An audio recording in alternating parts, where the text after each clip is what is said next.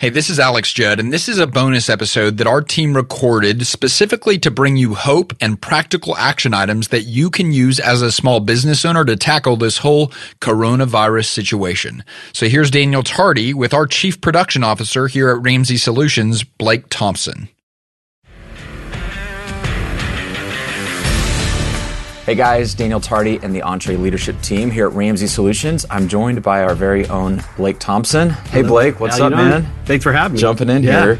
Uh, Blake's our chief production officer, and uh, man, almost 25 years here at Ramsey Solutions. I mean, you've seen it all. Like you basically started this thing with Dave in the early days.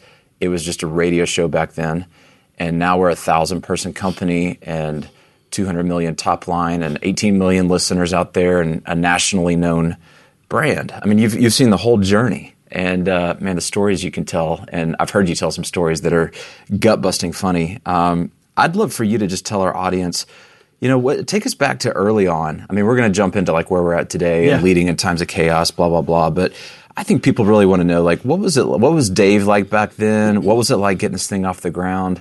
Uh, it wasn't all just rainbows and and sunshine back in the day. Yeah, um, I'll tell you the truth. When I started with Dave, um, I knew of his show, but I didn't listen. It was called The Money Game uh, during that period. and It was 1996.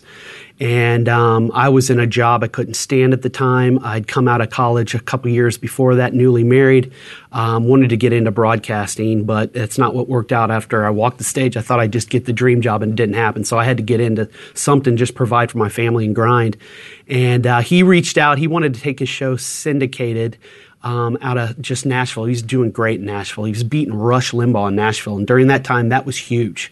Um, so we knew he knew this message would uh, be good for uh, the the entire nation, not just Nashville. So he wanted to take the show national. So he reached out to this little Christian school that I went to, Trevecca Nazarene College at the time, now university, bigger than it was then. Um, and he was so pleased with the sales guy he'd hired that he thought he'd go check there first before the trades or in the you know the media area. And I had stayed in contact intentionally uh, with a professor there. If you ever get that thing you think I'd be good at or perfect for me, and we prayed for it for years. And uh, she reached out to me on my little pager one day, worst day of my Pager. job, pager, worst day of my job. Looked down, why is Trevecca calling me? Finally got a break. Had two guys not show up. I'm running like crazy in this business, and uh, called them, and they said, "Have you ever heard of Dave Ramsey?" I was like, "No." Well, uh, he's a local radio show guy, money, da da da. Have you heard of the Money Game? And I go, yes. There's this uh, sports bar I love to go to, and there's an advertisement in the men's bathroom with this guy with a chain around his neck, and it goes, "Are you bound by debt? Listen to the Money Game." I go, "No, I know exactly who you're talking about." And uh, my professor, long story short, said he's looking for a producer to help his show go national. And me and my husband listen to him all the time. Blake, this is this is the job. This is what you've been praying for. This has been what you've uh, been wanting. Something where you love what you're doing and you're helping people. Because she knew that was my heart.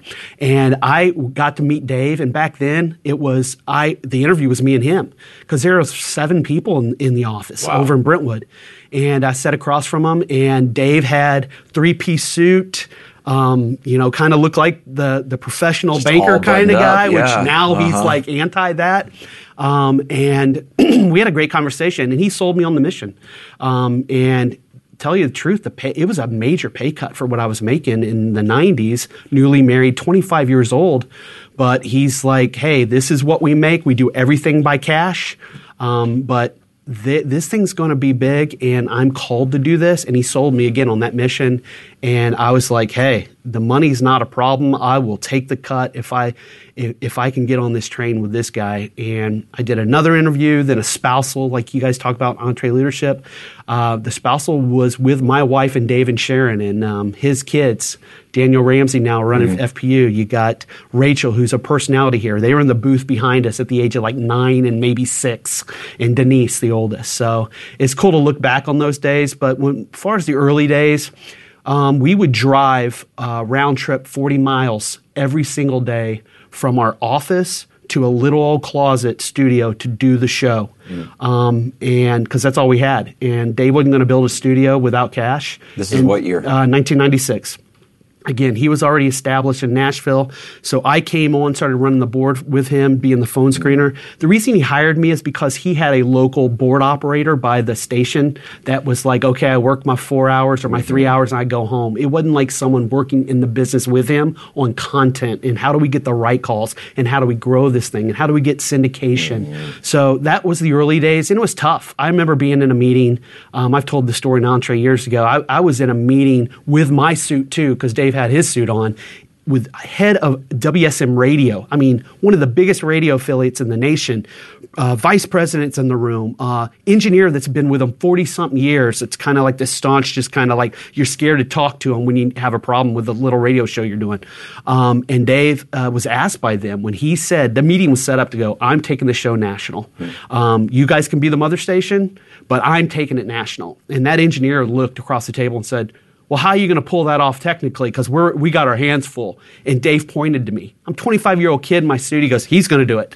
All these big wigs in there, and I, Daniel, I literally was just like, yeah, I'll do it. I went home that night and told my wife, I think Dave thinks I'm way smarter than I am. I have no clue what I'm doing. But what it did is Dave's smart. Dave threw me in the fire. Mm. He's he's going to he taught me scrappy then. We're going mm. to bust down a wall. I'm going to work with you on this we're going to do this together, but it, it, it it, made me have to go figure out how to do the thing. And the first thing was just get a little device that we dialed up our first local radio station. Our first affiliate was Oak Ridge, Tennessee, a small little station. And um, we started there. And we thought this thing would just spread like wildfire in weeks. And it didn't, it, it didn't do that. Mm. We had to put the legwork out and grind and make that happen.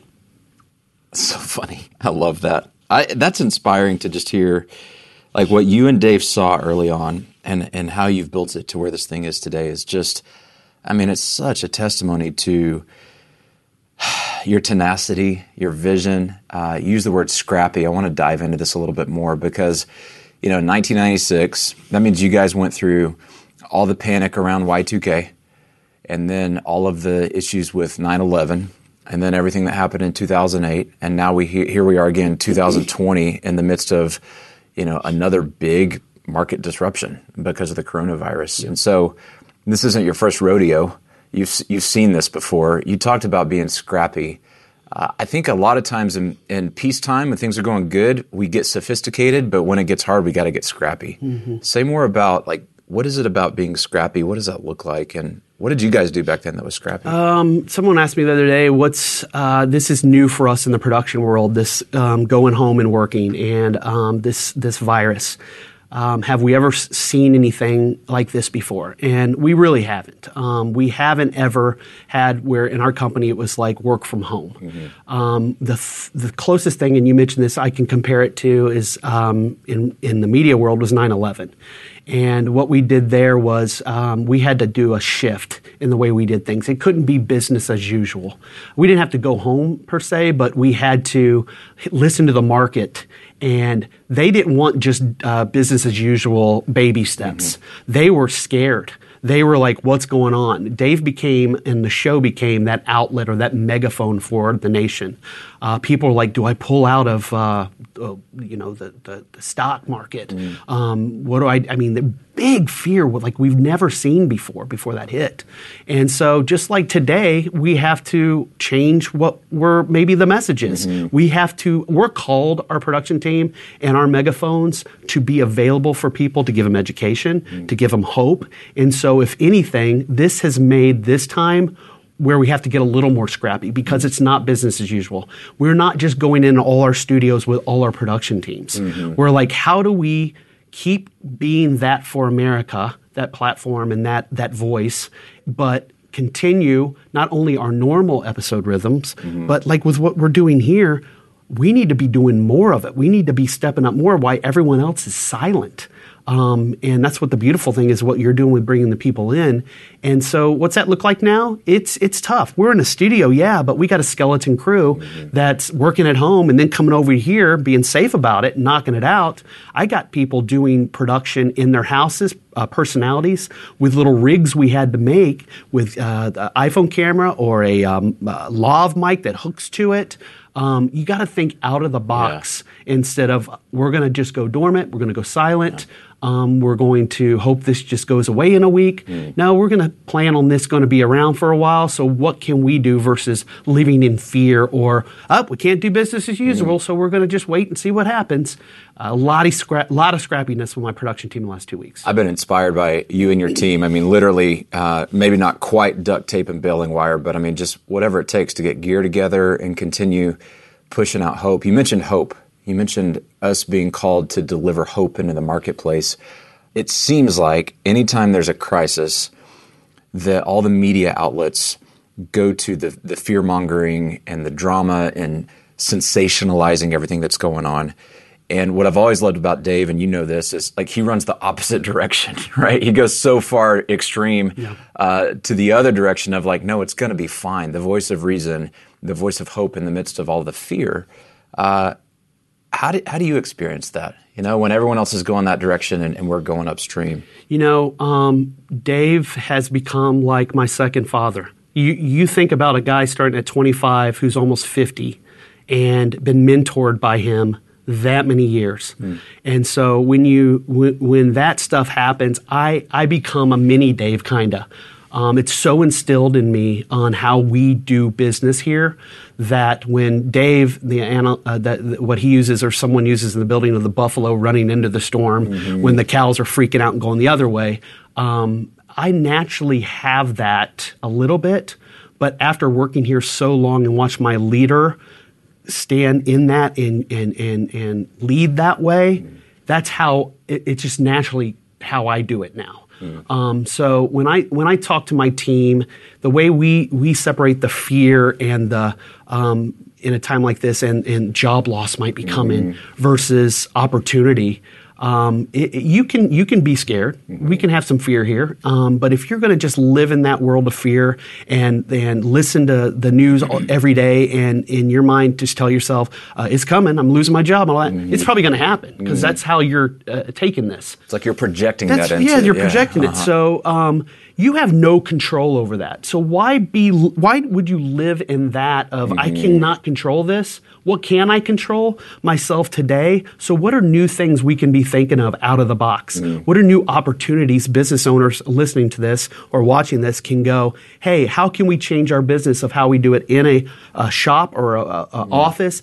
but at home. Mm-hmm. What are things we're do we could do today that our competition's not doing? Because they're living over in the fear and waiting for this thing to, to, to, to end. Um, I think that's what I get the most yeah. from Dave and how we, we try to uh, get our team rolling. Talk to these business owners who are hearing this right now thinking, yeah, I want to lead forward with courage. Mm-hmm. I want to bring hope to my team. I want to bring hope to our customers, let them know, hey, we're going to get through this together. And then there's kind of that voice in your head that's like, is this false hope? You know, like I don't want to act like I'm I'm kind of uh, in denial or I'm, I'm out of touch of what's going on. You know, false hope would be like if you're going, hey guys, there is no coronavirus. Well, everyone's like, you're not credible right, because right. you're out of touch. How do you kind of find that sweet spot? Because Blake, you and your team, you look at all the words and messages going out of this place, and I think we're we're doing a great job right now of bringing hope, but also not being naive. Right. People are really hurting right yeah. now. Uh, how do you kind of there's a tension there maybe yeah. that you balance there is. Um, again we're not in total denial of that this thing is is um, real. Uh, it's a real thing. Um, and we've been told to stay at home. I mean it's changed the marketplace the economy is gradually changing of course with this so we're not going to live in this fantasy land of that's not happening mm. Um, but we're also called to be a different voice um, of encouragement and hope, like we just talked about. And if you turn on your TV now, every everything is about um, the death toll or um, the economy. And, and, again, those things are real, but we're called to be a, a lighthouse. Uh, we're called to be there for the business owner, for uh, someone in debt that might have just lost their job.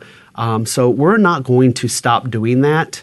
Um, we're going to be reporting what we believe and what we're seeing and, and not ignore um, the virus and what's going on. But there's nothing that's going to stop Ramsey Solutions um, if we have any control over it than doing what we've been called to do for 30 years mm-hmm. of giving the hope and, and, being there for the listener and the viewer. So that's the best way I can describe yeah. it. It's new to us. I'm not going to say we we had a plan for all mm-hmm. this, but I think the point is that even though we didn't have a plan, we have something so instilled in us that we're going to run into it and we're going to keep doing or even doing more. Mm-hmm. Um, it's a time and a season to do that. It sounds like even though you didn't have a a specific tactical plan, there's still timeless principles you're falling back on. Definitely. When you're talking to your team, clearly they've rallied. Clearly they're all systems go. But there's also a risk that something like this can fragment a team or cause a team to blow up. Um, what do you think have been the keys to keeping your team aligned um, not just the communication, but I mean, even coming into this, like, what did your team have going for it that you're like, man, this is the foundation this thing is built on, and this is why our team's able to pivot so quick? Um, when you say that, I, I think of two things. I think of in their world of production, they're so instilled of knowing that next episode has to come out. Um, so they have a structure in. Um, here's what has to happen each day in order to hit that goal. Um, some of them are daily. Some of them are every other week. Some of them are further out. Um, so naturally, that rhythm and, and that ownership of that mm. is going to um, be there as the foundation. So when we talk about, all right, that blows up a little bit, you got to be at home. Well, we ha- we get together and think out of the box. Well, we still got to do the thing, and so, how are we doing it different? How does it look different? How do we make sure we still hit that goal? It might be uh, A, B, and C changes to you know something totally different, which has happened to us. The other thing I think of is that even when you're first hired here, one key thing we say, Daniel, to a new hire is, "Hey, our goal is for you to work roughly 40 hours here, and in that 40, you bust your butt. You work, we work hard in this building, but we're also, and Dave has instilled this for years. We're also about you going home and being with your family. So um, we we tell them early. There's seasons. There's seasons where everything's going great. That that kind of production flow I just described is is rocking. You got everyone doing the thing, and then there's other times where there's a new initiative or a new thing mm. or a, uh, something we could take advantage of at that time, and someone might have to work later. Someone might have to come in on a weekend, but it's a season, it's rare. So I think knowing that and these guys and gals being used to that in production, mm. this feels like a season. Yeah. It's a weird season, uh-huh. but it's still a season. And it's okay, I'm going to maybe wear a different hat because I'm at home editing different than when I'm at the office because I don't have as much and they need me. Um, I'm coming in and it looks a little different with a skeleton crew, uh, whatever the case. But I, I, I, think the reason the team's still going is because they're used to that flow of production mm-hmm. and it's a season. It seems like you've also done a really good job of getting your team to see how they're a part of the solution. And we got a big problem, lots of pivot, lots of disruption, new ways of doing things. Like you're not grabbing all that and having to figure it out on your own. You, it's like you invited them in and said, "Guys, I need I need you to help figure this out with me." Yeah, and you guys are kind of in the boat together, right? Yeah. Um, and for business leaders, listen, my hope is you already have or going forward in your hires, you always instill that sense of ownership and I think our team has that with their megaphone, their personality, their show, their production thing. They have a sense of ownership already instilled in them that when I communicate with them during a season like this, I communicate in a way or a, of that sense of ownership and a team mentality.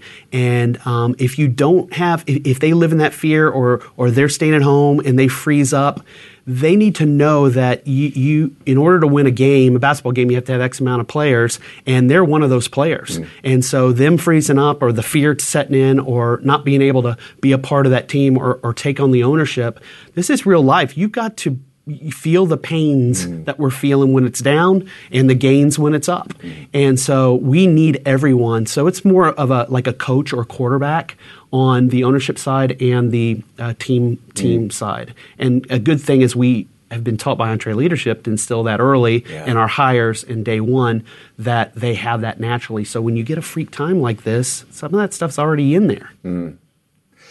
Blake, you're an extremely seasoned leader and you've been doing this a long time and you've got all of this wisdom and you can do stuff from a leadership standpoint in your sleep that people just getting started are, are still trying to figure out. And i know that so much of your um, your credentials as a leader come through battles that you fought and you've emerged as a better person on the other side. You know it's it's the storms that we face that make us stronger and more capable as leaders.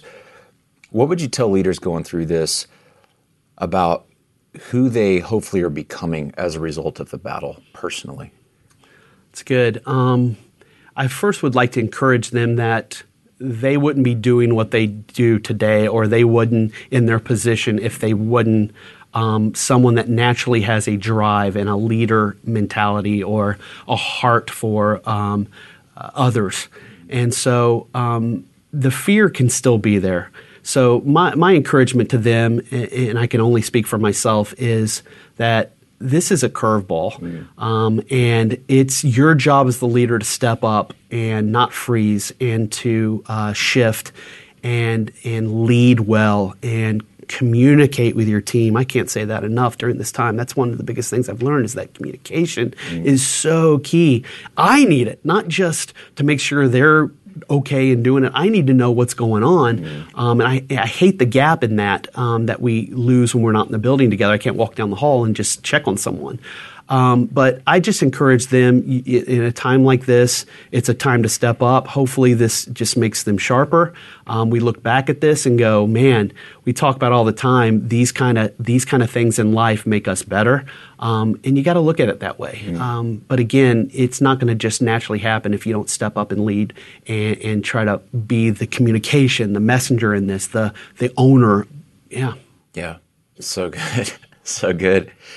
Blake, I've really enjoyed this. I, I think, you know, I've been having conversations with our leaders here at Ramsey, but this one's special to me because, you know, when you're going through a battle, you just want to you want to have hope, and one of the best ways to get that hope is to hear stories from warriors who have gone through battles before and can tell about how they made it through and how they were better as a result. And you've got almost 25 years of those stories here. And so I'm encouraged, I'm inspired uh, by your story. And um, I'm so grateful for what you and Dave have built, and to get to be a leader here with you and be a part of this is just it's a true privilege. And I know our audience is encouraged today uh, as a result of kind of hearing everything you've shared. So thank you. Well, really thank grateful. you. And um, I tell you, it's great to have guys like you and the guys in that booth over there that feel like a team. Yeah. And when you got a rough patch like this, and it's like, this is wild, it's good to have each other's backs and know all of us um, are going through this together. So I appreciate you too. No doubt.